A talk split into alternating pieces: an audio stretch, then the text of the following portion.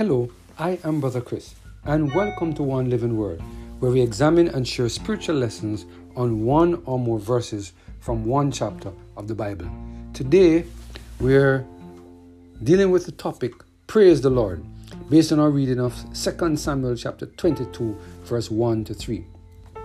Let us hear what the word of the Lord has to say in this passage of Scripture. And David spake unto the Lord the words of his song in the day that the Lord had delivered him out of the hands of all his enemies and out of the hand of Saul. And he said, The Lord is my rock and my fortress and my deliverer, the God of my rock. In him will I trust. He is my shield and the horn of my salvation, my high tower and my refuge, my Savior. Thou savest me from violence. Sometimes, when we find ourselves under the weight of the oppressive hands of our enemies, please remember what I just read in 2 Samuel chapter 22, verse 1 to 3. In this passage of scripture, we, we are reminded that God will protect us from our enemies. No matter how much we feel that deliverance will not come, today the Lord is reminding us through the experience of King David that his words are true and he will never fail us. God will deliver us from the hands of our enemies. He will make the pathway straight. God will send us help from the sanctuary and strengthen us out of Zion. He will be our present help in trouble. All we have to do is call upon the Lord and wait patiently for Him to answer our prayers. Why do we find it so difficult to call upon the Lord when we find that our enemies are up against us? Why do we believe that we can handle the situation we find ourselves in? Why do we take so long to ask the Lord to help us and only wait until after we have been battered and bruised by our enemies to call upon the Lord for help?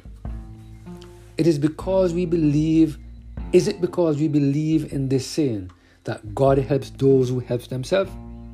Do we really believe that God possesses the power and the ability to defend us against our enemies? Sometimes we find ourselves in these terrible situations because we refuse to call upon the Lord or we wait too long to call upon the Lord.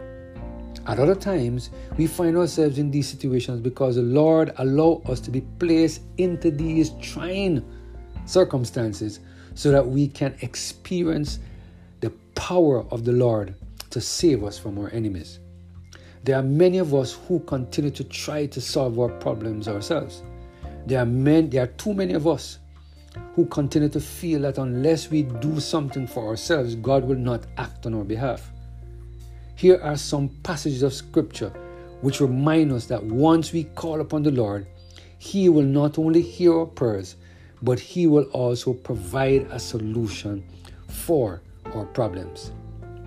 In Psalm chapter 50, verse 15, the psalmist David said, And call upon me in the day of trouble, I will deliver thee, and thou shalt glorify me. David also said in Psalm chapter 91 and verse 15, He shall call upon me, and I will answer him. I will be with him in trouble. I will deliver him and honor him. In Jeremiah chapter 29, verse 12, the word of the Lord says, Then shall ye call upon me, and ye shall go and pray unto me, and I will hearken unto you. Today, the Lord is asking us to call upon Him. Deliverance from our enemies is, is just a call away.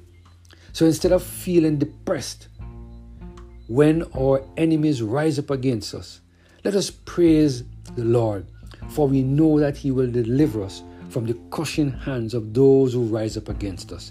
I pray that we will continue to dwell in the secret place of the Most High and under the shadow of the Almighty so that God can continue to be our refuge and strength.